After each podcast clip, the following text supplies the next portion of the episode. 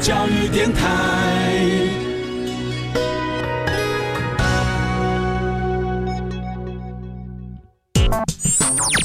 Mr. Future， 请给我一点音乐。Yes sir。Mr. Future， 请给我一杯咖啡。Yes sir。Mr. Future， 请帮我开门。Yes sir。Mr. Future， 请带我看见科技遇上产业的未来。Yes sir。科技遇上产业。 未来无限可能，请进入产业大未来。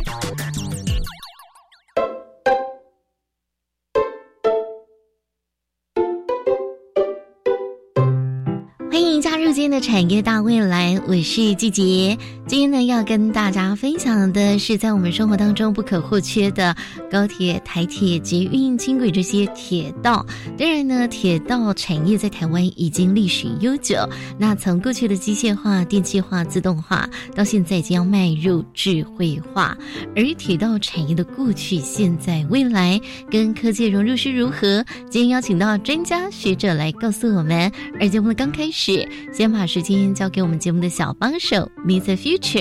先让他带你靠近铁道产业。Follow me， 一起发现产业遇上科技的美好。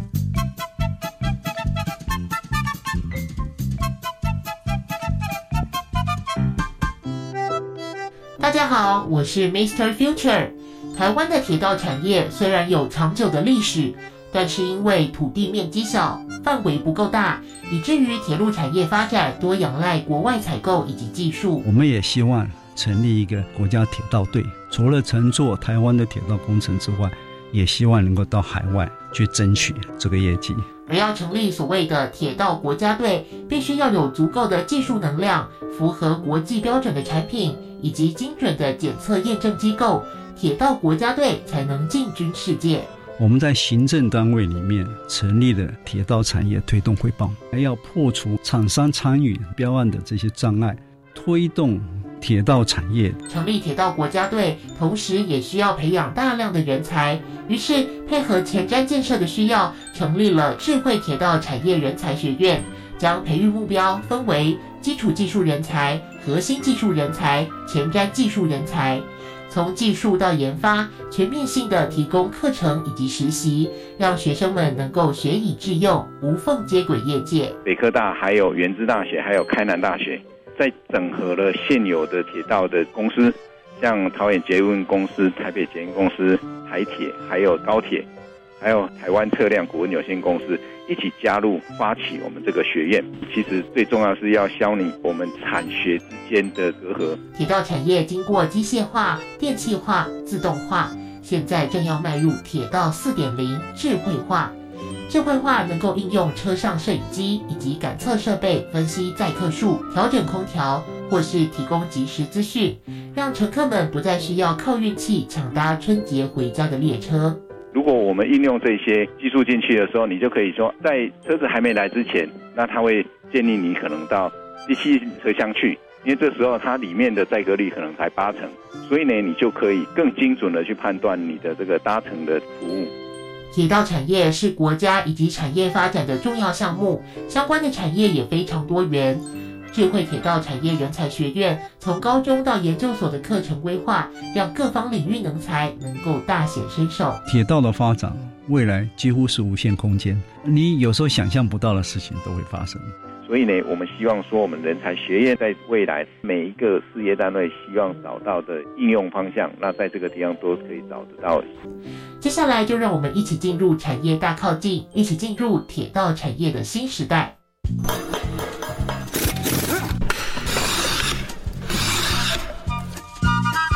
Let's go！ 产业大靠近。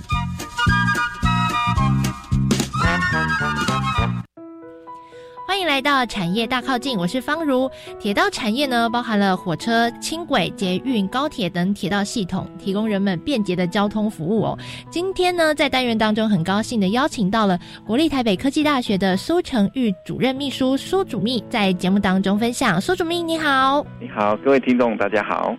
那首先呢，要先请教苏主秘哦，在进入这个工业 4.0 的时代啊，这些比较智慧化的技术是怎么样运用在铁道产业上面的？工业 4.0 呢，其实它是一个 CPS， 我们叫做虚实整合的时代。那我们就运用了很多的大数据分析，经由很多的扩增实境，也就是 AR， 还有工业物联网的这个部分来导入铁道产业。一般铁道产业来讲，它里面有分为列车、轨道还有场站月台的这个部分。像在列车还有轨道的这个安全部分，我们运用了 AIOT 的技术，我们可以去预测诊断列车还有铁道系统的各个重要零组件的这个健康情况。如果有一些状况的时候，我们随时可以预警，就可以来提升列车运行的这个速度，避免事故的发生。又比如说，我们今天去买的车票，假设我从台中要来台北，今天座位已经额满了，可是呢，我很担心的是说，站票我是不是可以挤得进去？尤其在年节过节期间，那你可能必须要在车站上面等了一班又一班的列车，你还是挤不进去。那我们如果应用我们智慧化的大数据的分析，我们可以在虽然你没有买到座位，可是你在出发前，它就藉由场站人流的一个分析，还有旅客在列车上面的状况，就可以跟你讲说啊，你可能在中午到下午5点之前，每个列车里面的载客率可能都会高达 90%。那这时候你去那边等的时候，基本上你大概是挤不进去的。所以你可以与其在那边等，你可能在附近的地方休息，等到说这个时候人潮有点下降的时候，那你再去。可是你再去这个车站的时候，你可能会说我今天是等这个第一车厢还是第五车厢。如果我们应用这些技术进去的时候，你就可以说在车子还没来之前，那它会建议你可能到第7车厢去，因为这时候它里面的载客率可能才80%，你硬挤进去可能还可以挤得进去。所以呢，你就可以更精准的去判断你的这个搭乘的服务。那我们知道说，北科大在今年4月的时候成立了这个智慧铁道产业人才学院，要组这个智慧铁道国家队，培养铁道人才。想请问就是我们这个北科大的人才学院主要培养的人才方向是什么呢？智慧铁道学院的成立的发想呢，是指因应我们前瞻基础建设在铁道产业里面投入了相当多的预算，这时候呢需要相当多的人才，那我们就有这样子的一个想法。那一开始我们去成立这个学院的时候的发想，我们就不是以一个单一学校为主的一个方式。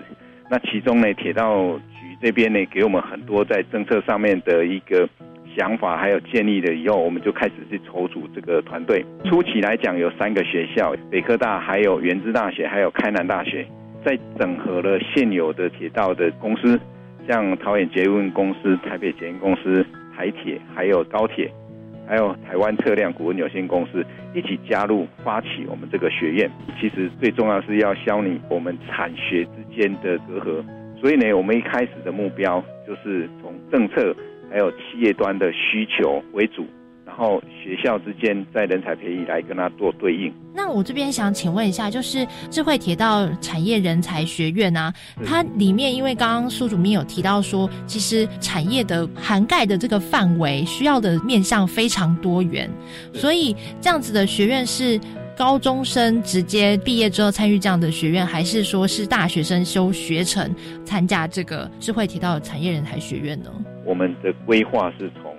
高中端到研究所端，针对这个基础技术人才还有所谓的核心技术人才还有前瞻技术人才这边分别来设立相关对应的学程。基础技术人才来讲，那我们是设定在技高端这个部分呢，我们会以北科附工，也就是过去的桃园农工呢为一个联盟的中心学校，然后会召集北部地区的技高科系，然后来培养基础技术的人才。另外一个就是下学期要开始进行的，就是核心技术人才部分，也就是大学部的部分。那这个部分呢，我们现在已经规划了学程。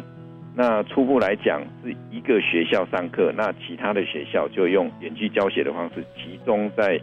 一个教室里面演技教学，所以配合的学校他可能也会在他们的学校之间开课，然后有老师，然后有助教。在我们的微学程呢，我们每一个学期会有3门课，也就是这个铁道产业的基础的课程来开设。以北科大来讲，现在选课情况相当的热络，有一门课现在已经超过160人来选修了。再来就是前瞻技术人才的部分，也就是研究所部分，这是我们在智慧铁道里面一个很重要的一个核心。也就是说，我们现在从传统的电气化要到资讯化，到资讯整合的过程当中，需要相当多的把这现在的铁道的系统呢做智慧化。那所以在这个地方呢，我们的研究所会由一般学校的老师搭配产业界的业师，共同来指导学生来做铁道相关的研究。那我们的研究主题会很贴近产业的需要。那在我们整个的建制来讲，在这3个学校我们建制相关的实验的场域，然后在这应用周边的北部的铁道产业的这些公司里面，他们原来就有机场，台北捷运公司在北投有一个机场，台铁来讲它在富冈有一个很大的机场。在这个3个机场部分呢，我们会去整合，针对我们的机电系统、耗资系统，还有铁路沿线的设备维修、资讯化系统等等呢，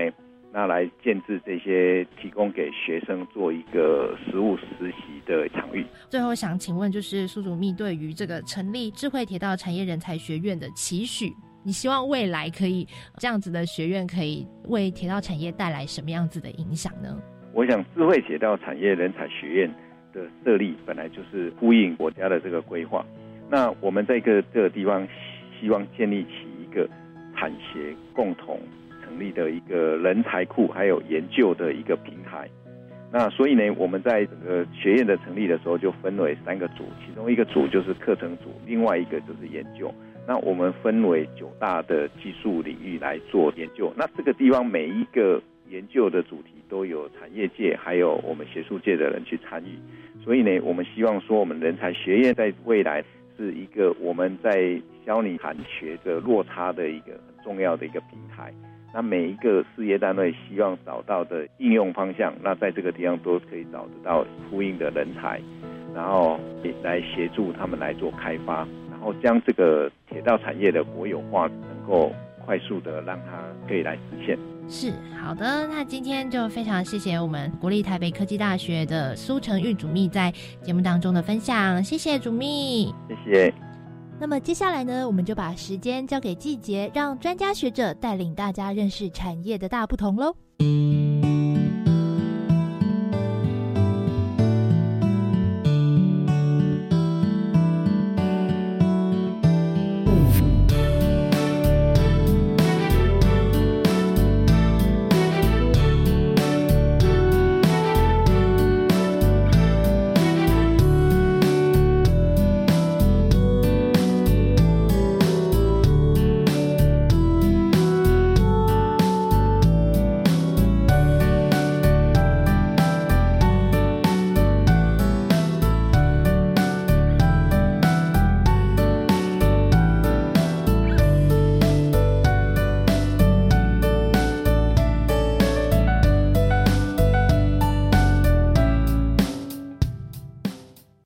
过去、现在、未来 Past Now Future 产业大不同。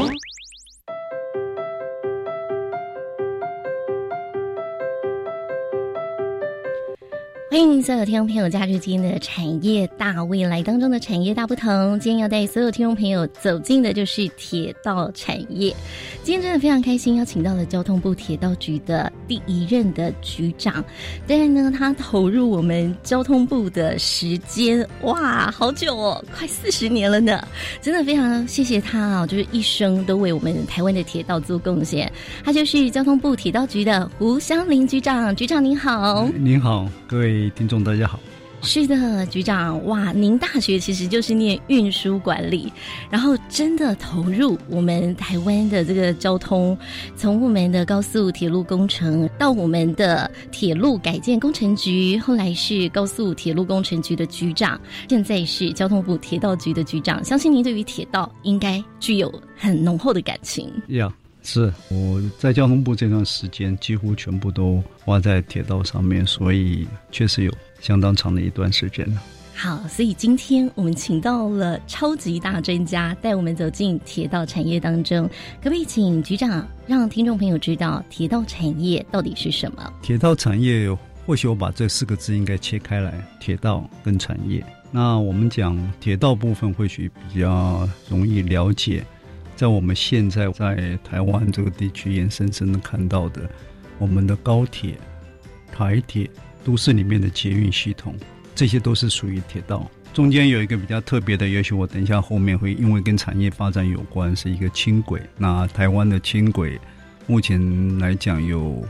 最早的是高雄的轻轨系统，另外现在在北部是淡海的轻轨系统，那这也是算都市捷运。这些系统完成之后，我们所看到的车站、路线、车辆、电力、通信、耗资啊等等这些事情，这些都是铁道系统的子系统。这些制造或完成的工程的所有的相关的厂商，我们称它做铁道产业，这是概括性的来讲。所以我会把它概括性分成两类，第一个是土木工程，第二个是机电工程。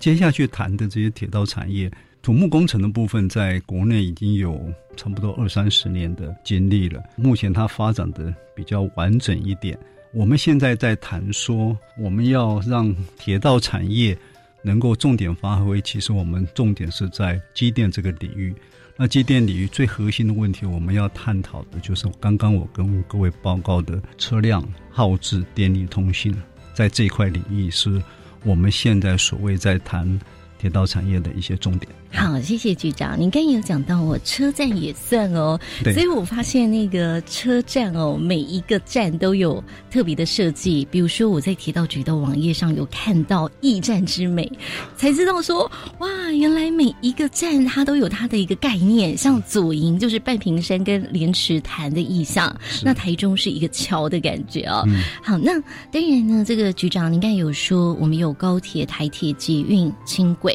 可不可以让所有听众朋友知道我们那个发展演进是如何？可能最早我们是不是就从台铁开始呢？ OK， 在台湾的铁道系统里面，最早应该是台铁的系统。那台铁的系统大概应该有超过100年以上的历史，那是在清朝的时候，刘铭传他到台湾来去开发经营，那当时他就建了一个台湾第一条的这个系统。在这个系统之下，我所了解的，它是从基隆到台北，然后逐渐往南延伸，就逐渐发展成现在的台铁的这个系统。这个台铁出来之后，台湾在日本占领的这个时代，在日本发展的一个特别的，应该是当时把日本的铁道系统的这个技术带到台湾来。所以在现况来讲，目前台铁经营的这个系统，它主要是在跟日本的现在的再来线的铁路相同轨距、相同技术的，这是台铁的系统。接下来慢慢去走出来的是当时在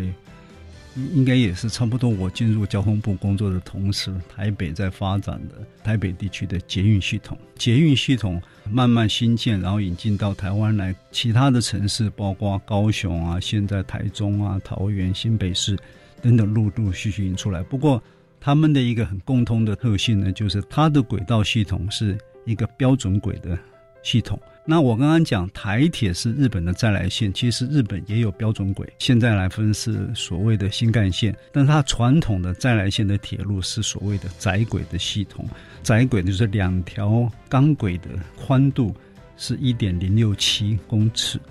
标准轨是 1.435 公尺，所以这是有所差别的。接下来现在回头就看起来89年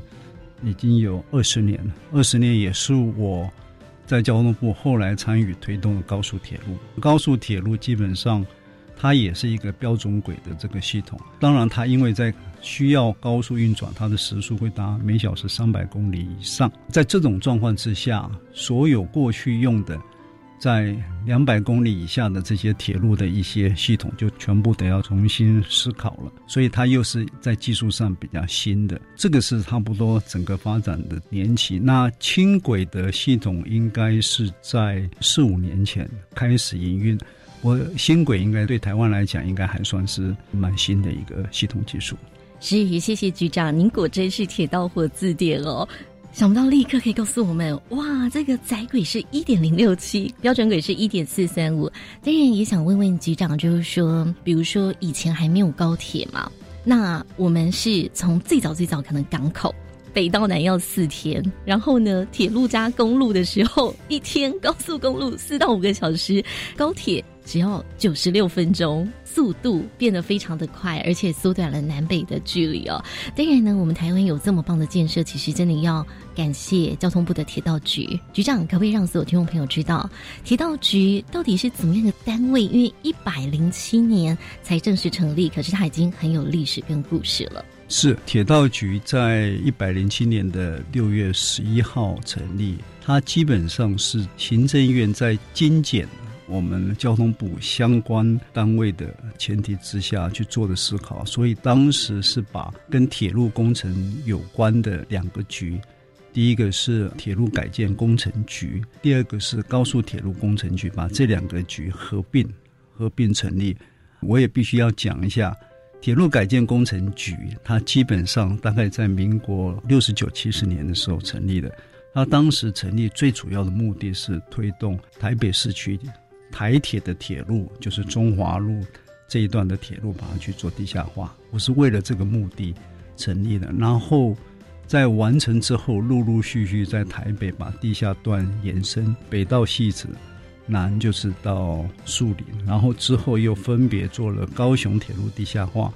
台中铁路高架化，还有其他的一些。在几年前，他也在花莲跟台东做了铁路电气化，现在陆陆续续在推的呢，还有南回电气化、花东双轨化，还有其他的一些立体化的工程。工程所辖的范围大概除了南投没有之外，大概各县市都有了。这是铁路改建工程局。高速铁路工程局顾名思义，本来成立是要推动高速铁路工程，后来在政府改采民间参与的方式去推动的时候，高速铁路工程局就扮演当时我们招标所跟交通部签约的台湾高铁公司推动高速铁路的兴建。完成之后，除了扮演我们监理的这个角色之外，另外他自己也推动了现在从桃园机场到台北的机场捷运的这个工程，所以它有一部分的工程的经验跟人力的运用是放在捷运的工程上面。这2个单位合并成为铁道局。铁道局之后的2个单位原来做的工程，除了继续做下去之外，它又接了一个新的领域。刚刚前面讲的是属于建设的工程，它另外接了第一个是监理的业务。监理的业务是在高铁局在的时候，他就承接了高速铁路经营的这个监理的业务。大概在民国104年，因为行政院相关的要求，这个监理业务就扩大，纳入了台铁跟这个专用铁路，就是现在我们谈的阿里山的林铁跟台糖的糖铁，统统纳入监理。这是我刚刚讲的新的业务里头第一项。第二项，我们现在最主要也是我们现在在谈的铁道产业。那铁道产业也是新增加的，大体上我们这个角色是跟原来的工业局在推动的铁道产业一起合作，所以第二项，这是第二项新增加的。第三项是属于我们车站开发，就是在几个新的车站附近里头，如果有土地会扮演车站周边的这些开发。所以这3项算是新接或者强化的部分，再加上我们原来主要的办理建设的部分，所以铁道局目前办理的这个相关的业务有这4项。概括来讲的话，除了营运没有办之外，其他大概都接手了。哇，太厉害了，也辛苦了。我也知道之前局长也从这个亚洲土木工程联盟主席的手中获得了工程专案奖的肯定哦。当然也谢谢局长的带领，但是下阶段还是要请您继续带领我们走进铁道产业的世界当中。马上回来。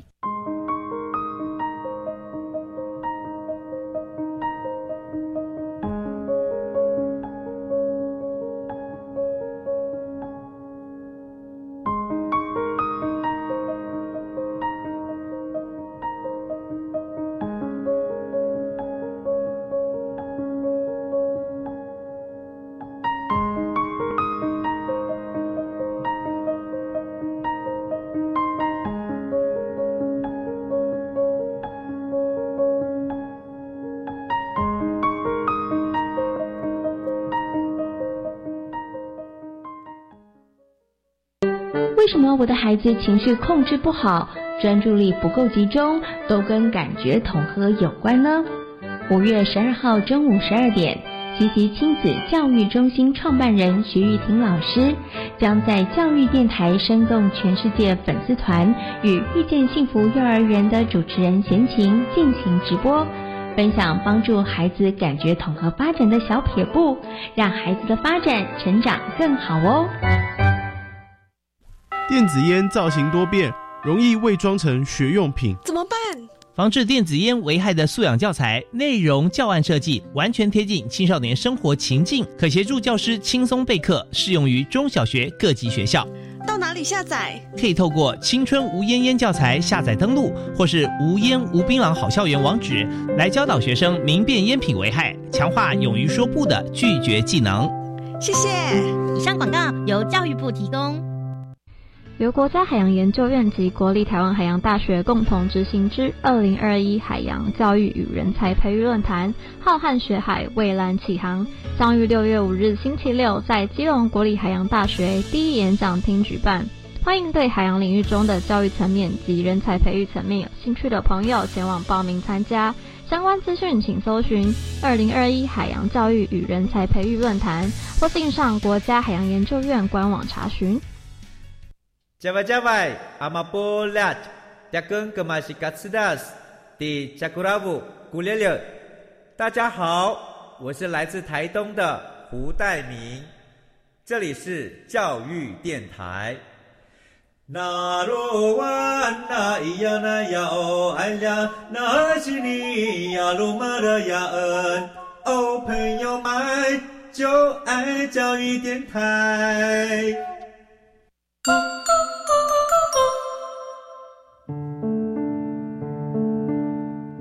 所有听众朋友，继续回到今天的产业大未来的产业大不同。今天真的非常开心，邀请到了交通部铁道局我们第一任的局长胡湘麟局长亲自到空中陪伴我们。局长您好。是，大家好。刚刚上一段听到您讲铁道局的历史跟故事，其实非常的感动哦。当然呢，铁道局在您的带领之下也有新的风貌，包括 logo， 比如说红色展现活力积极，灰色是稳健踏实。那也是用这样的精神，在您的带领之下，我们持续开拓轨道产业美好的前景哦。当然呢，局长您刚才有讲说，我们最早就真的是从铁路开始到现在的高铁，我不得不说现在的人真的太幸福了，是吧局长？是是，这个高速铁路开始营运之后，大概把台湾的西部走廊由南到北完成了一个交通方面的改革，这个就是把台湾南北变成一日生活圈。它的意义是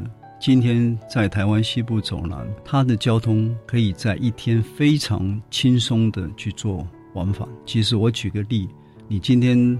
台北你要到南部去开会，开完会之后你高铁回来大概半天就可以达成。即使你晚上要参加其他的一些比如说朋友的婚宴，也可以在晚上回到台北。这个部分曾经在几年前春节期间发生地震电车线断掉的时候，那个时候台中到高雄是不通的，但是因为在春节的假期，我们一般民众需求这个旅运的需求非常大，所以在那个时候我们就在2天之内把相关的电车线把它恢复。可是这2天之内，我们深深的感觉到没有高铁其实对民众的生活影响很大，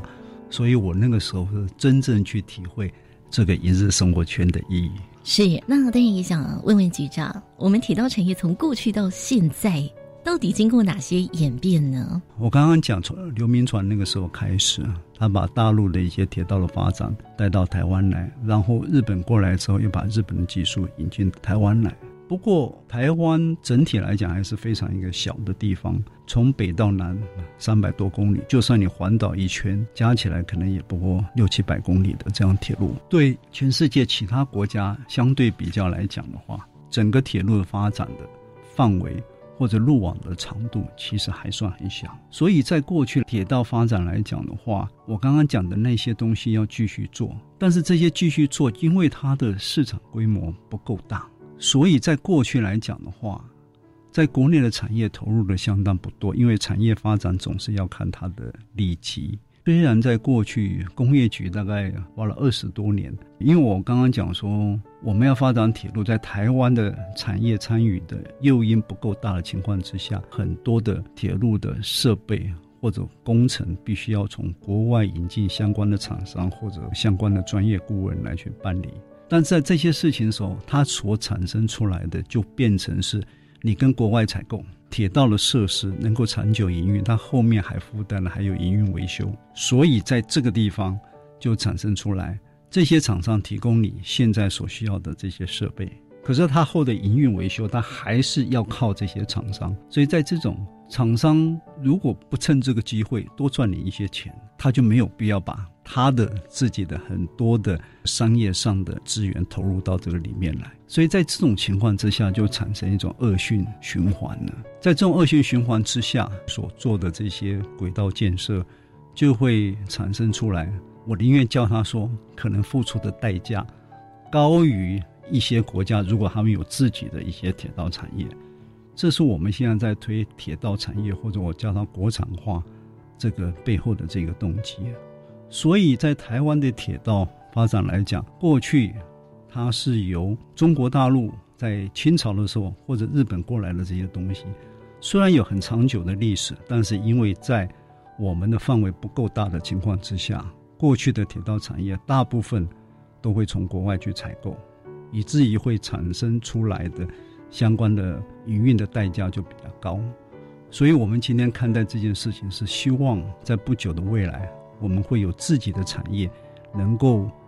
做台湾所需要的铁路或者捷运，我们希望有台湾的这些相关的这个厂商。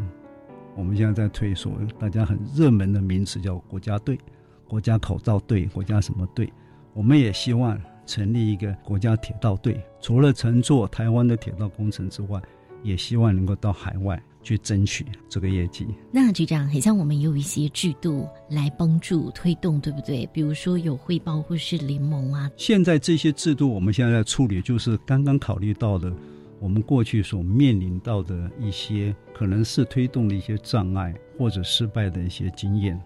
所以我们现在在思考上呢，我们认为今天要达成我们所谓成立铁道国家队，有几项我们必须要克服的。第一个，我们要有足够的技术能量，这个技术能量能够做出来符合我们国家所要求的这些标准的成果。然后我们要打到国外去成立这个国家队的意义，我们就希望这些厂商做出来的这些产品能够符合国际上的标准，所以我们要有一个标准要奠定。第三件事情呢，我们要有一个检测验证机构，它能够帮忙去检测厂商所做出来的东西是不是符合国家或者国际上的标准。这些完了之后，我们还要排除，因为这些厂商它总要经过第一次，可是在我们国内的相关的工程或采购案里面，往往要求这个厂商要具备有时机他才能够接受，所以把这个时机当作这些厂商参与的门槛，你第一次没有就永远通通都进不来。所以我们如何打破那个第一次，所以我们就想到说用厂商生产的时机来取代他参与工程的时机，把这些因素通通都加总起来。我们做了什么事情呢？第一个，我们在行政单位里面成立了铁道产业推动汇报，它的精神是把经济部的工业局，它是主管我们产业的这个行政单位，把交通部跟交通部的铁道局，它是为了要完成一些建设所成立的，这是一个需求，那经济部那边是一个产业供给。我们这些有了供给有了需求之后，我们还要破除刚刚讲厂商参与一些标案的这些障碍，所以我们就请了工程会。工程会它是主管我们采购法的这个单位，工程会从采购的角度看看那一些参与的障碍有没有办法排除。所以在行政部门，我们把这3个主要部门跟相关单位结合起来，这个就是我们说推动铁道产业的这样的一个汇报，这是第一件事情。第二件事情，我刚刚讲要定标准，要做检测，所以我们除了结合了一些国内的现有的法人机构，例如工研院、车辆检测中心、中科院等等这些单位，然后我们自己也大概花了3年的时间去推动铁道研究技术跟检测中心，在去年的年底的时候完成了立法院的相关的法制程序。我们今年在积极推动这些事情，透过检测中心，透过这些其他的法人机构的一起的合作，把标准定出来，把检测的程序完整的做出来，然后把障碍排除。当这些做完之后，我们也能够慢慢的去培养厂商的这个技术能力，最后达到铁道国家队的成立。太棒了，其实也很期待这个铁道国家队真的也可以提升我们台湾铁道的自主技术还有本土化的发展。我们下集段继续请局长再来告诉我们到底还有哪些科技的融入以及铁道产业未来的发展会是如何。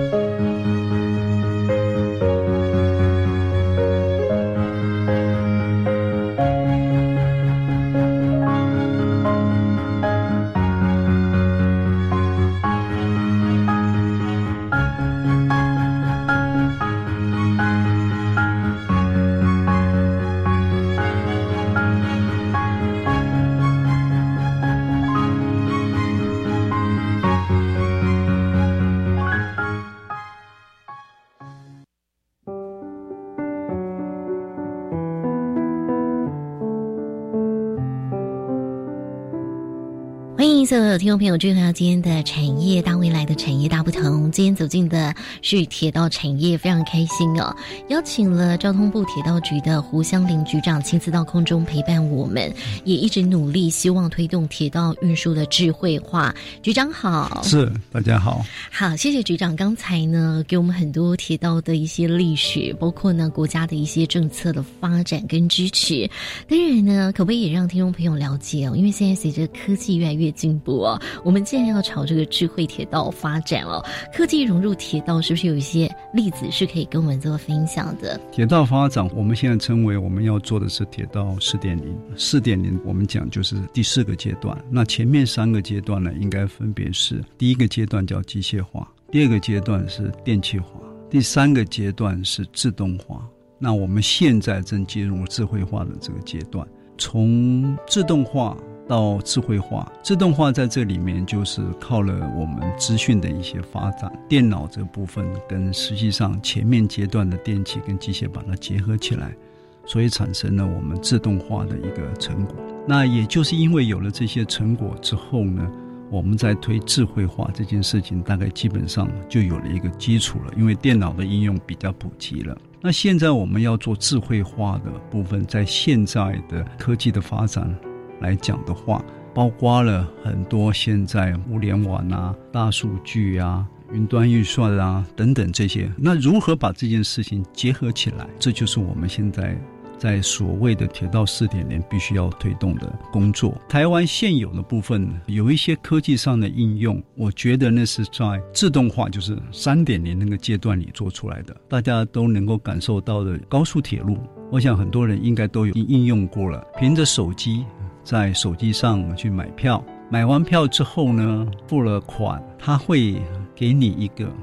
QR Code， 它显示出来这个 Code， 你在进高铁车站的时候，在闸门前面滑一下就进去了。这是一个科技上的应用，基本上我们不需要这些纸票，而这个过程里头就是在你的手机上就可以去做操作了，这是现在已经用到的。接下来讲一下可能就是一个智慧化的应用了，比如说会应用车上的摄影机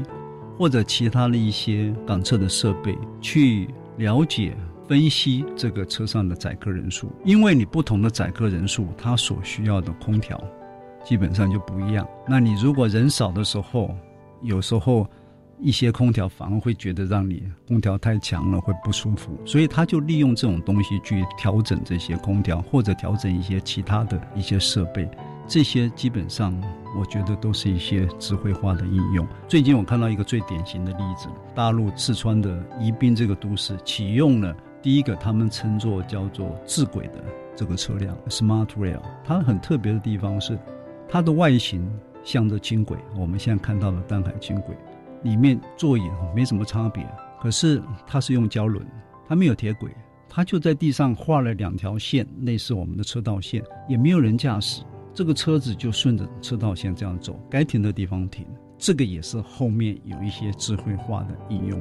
放在这里面。所以我今天看到的发现，铁道的发展未来几乎是无限空间，你有时候想象不到的事情都会发生。哇，无限可能，而且会在台湾发生也不一定哦。好，值得期待。但是这个为了要这个让智慧铁道可以不断的升级嘛，很像我们对于人才培育很用心，听说这也是局长的点子。这个人才的培育，其实在过去我在念大学的时候，铁道机构跟学校里面大概有所谓的建教合作，我没有参加当时的这个建教合作，可是到现在为止我同班好像也剩下我唯一的一个还在铁道做事情。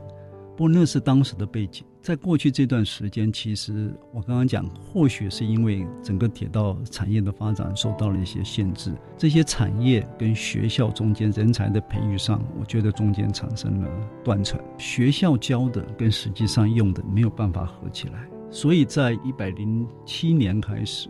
教育部跟交通部我们一起在讨论如何在配合前瞻建设的需要能够培养一些铁道专业。所以刚开始在教育部支持，因为它有经费上的补助，它就在高雄科技大学成立了前瞻铁道机电人才的培育基地。它的观念是整合南部的一些大学跟相关的这些营运单位，比如说高铁公司、高雄捷运公司等等，由这两个营运单位提供相关有经验的同仁到学校去上课，开出来课程，然后课程能够让南部的几所大学合起来，他们学生都能一起参与。这是代表了我们把学用能够合一，这是第一个阶段。第二个阶段在台北这个地方，在台北科技，他了解了我们原来在高雄推的这个成果之后，也跟铁道局来接触。在今年我们也成立了，就是在台北科技大学结合了桃园的开南大学跟元智大学，在北部成立了智慧铁道产业人才学院。这一部分呢，也希望能够达到除了类似像技术人才的培训之外呢，他们也希望能够在学校开的领域里面跟我们相关的营运机构能够达成学用合一之外呢，也对于双方彼此所达出来的这个学程的认证跟教育部，甚至将来可能到考试院能得到这个专业上的这些认可。那我们这些呢，都希望除了铁道人才有来源之外，也希望今天能够投入到铁道产业的期程能够缩短，更希望这些人才他的专业训练是被产业或者营运机构能够看中的。好，而且未来真的我们台湾的铁道完全都可以 made in Taiwan 哦。但是也想问局长，我们还是得要虚心向国外学习哦。国外是不是有什么值得我们借鉴的地方？国外的在铁道整个产业里头比较成功的有德国、日本，这两个国家算是最成功的。在我参与了解他们过程里面呢，其实它有一个非常关键的，就是它有类似像我前面讲的铁道铁研中心的这么样机构的设立。新发展出来的铁道产业的这些国家，中国大陆跟韩国也类似，他们不但有类似成立的，像中国大陆成立了铁道科学研究院，韩国成立了铁道研究的教育学院，这两个他们都非常有一个很积极的目的。当时两个国家都希望推动他们自己国家的高铁技术，成立了这个单位，不但成立了这个单位之后，整个国家也投入相当大的资源在这里面。所以现在中国大陆跟韩国都已经有了自己的高速铁路技术，而且不断的在发展，甚至某种程度已经几乎它的技术水准甚至超越了原来在高铁里头我们所谈的日本、法国、德国这三个国家。所以我认为说铁研中心的成立是非常非常关键的。我们现在正在做一些硬体设施，应该会从明年开始去运作，希望这样的一个经验真的能为台湾的铁道产业能够开创一个很光明的未来。谢谢局长。当然未来我们台湾铁道产业的走向发展会是怎么样的呢？铁道它需要一个系统性的整合，所以我们希望在台湾培养一个领导的厂商，这个厂商能够带动下面的这些产业，带了产业之外，首先把台湾所有在前瞻我们的轨道建设能够尽量让国内的厂商能乘坐，希望乘坐的比例达到50%，甚至将来在某一些特别的领域达到70%。我刚刚特别讲，就是以轻轨作为我们今天发展国内的铁道产业的一个系统，因为在前瞻建设有很多都市都希望推动相关的轻轨，那我们希望这样的一个轻轨系统里头，不管是在新北、桃园、新竹、台南，现在连屏东也在谈，那这些东西我们都希望能够整合起来，整合起来就能够把我们国内的市场扩大，扩大到一个程度之后，我相信能够吸引国内已经有的这些技术能量投入进来，透过这些在台湾的实作成立了国家的轻轨铁道队到国外去乘坐。目前我们现在在东南亚知道很多国家有需要这种轻轨的需求，如果我们到时候能够把这个国家队成立起来，我们就有机会去投入那个国家的轻轨的建设。除了轻轨之外，它的技术层面比较低的，慢慢的我们再往台铁、捷运甚至高铁那边去走，这个需要时间，但是我想这条路是我们必须要走的。是的，未来也是值得期待，也有非常多的前瞻的建设，我们的铁道局不断的在做努力哦。最后局长啊，有没有什么建议或是鼓励想给大家呢？刚刚主持人跟我讲，我在这边投入了40年了。对呀、啊，时光飞逝哎。对，这个40年，我确实刚刚跟各位报告的，也希望这些所谓的我们今天推动国产化，或者我们在谈铁道产业部分呢，我希望刚刚讲的办理的一些工作能够得到我们听众的认可，也希望能够更吸引我们相关的产业能够投入到铁道产业、铁道的发展里面来。铁道产业是我们国家整个产业发展非常非常重要的一个项目，它的关联产业其实很多很多，带动了轨道产业，连带的也会影响到其他的这些产业的发展。同时对于国内的技术能量，我在4年前去德国参加一个铁道展，无意之中发现了有台湾的厂商去参展，他们的能量早就符合国际上的标准，可是国内的环境、国内的相关的利基没有办法吸引他们投入进来。但是国内的厂商不是没有能力，绝对有能力，不管在任何一个领域里面，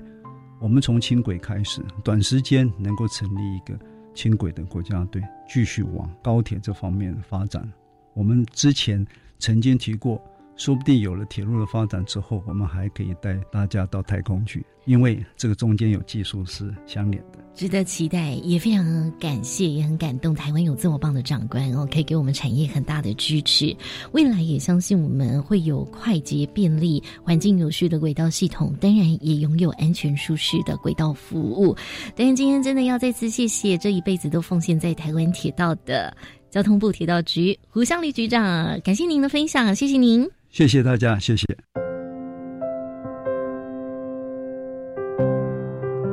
再次谢谢交通部铁道局胡湘丽局长亲自带我们走进铁道产业当中，也期待未来铁道国家队可以带领台湾的铁道不断的升级。那我们休息一下，等一下回来继续请胡湘丽局长跟我们智慧铁道产业人才学院苏成玉副召集人，同时也是国立台北科技大学的主秘哦，再继续用快问快答的方式带我们了解铁道产业。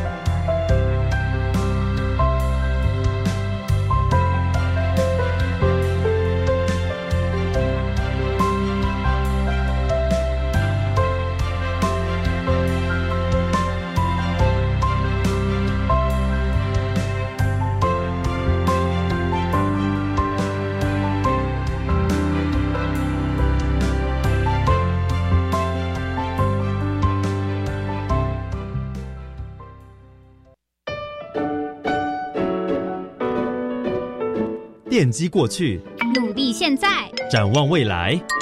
产业大步走 ，Go Go Go！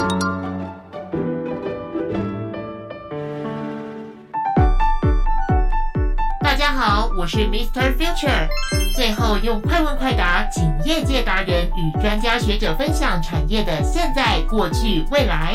Ready Go！ 请问产业的过去是？过去国内缺乏铁道核心机电的技术，所以各项铁道建设大都由国外厂商得标，导致后续的系统更新及维修备品的供应皆受到外商的牵制。铁道产业的过去，那我们是列车用蒸汽驱动，那铁道的安全，那我们靠人力的进行交通管制，那排班也是用人力来进行作业。请问产业的现在是？铁道产业的现在由交通部参考铁道技术先进国家的做法，建制了铁道技术研发及检测验证的专责单位，我们叫做铁研中心，期望未来能够逐步掌握我们铁道核心的机电技术。铁道产业的现在，我们列车用电气化驱动，自动化来交通管制。那针对列车、铁道、班车的排班运行的状况，那我们就让它资讯化。请问产业的未来是？我们铁道产业的未来将以智慧铁道为发展的重点，借着国际间对于智慧铁道还没有明确的定义前，希望台湾的智慧铁道发展能取得相关的优势。那铁道产业的未来，我们将数字化的驱动，也就是说所有的动作行为都以数字化的管理来做驱动。那我们的交通管制呢，将进入这个智慧化的时代，把过去列车、铁道、班车的这个资讯化呢做一个整合，然后经由分析大数据来做一个管控。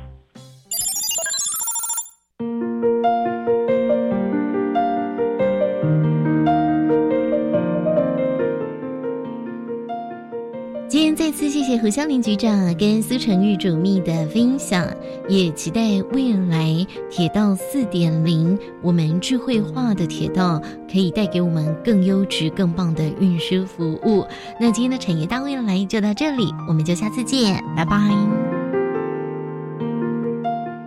我是苏成玉，那我期待未来台湾产业相关软硬体系统都能够全面国产化，并跟智慧铁道系统技术输出大国之列。我是铁道局局长胡湘林，期许未来台湾的铁道产业能拥有自有的品牌，提供我们国人智慧、舒适、环保的运输服务。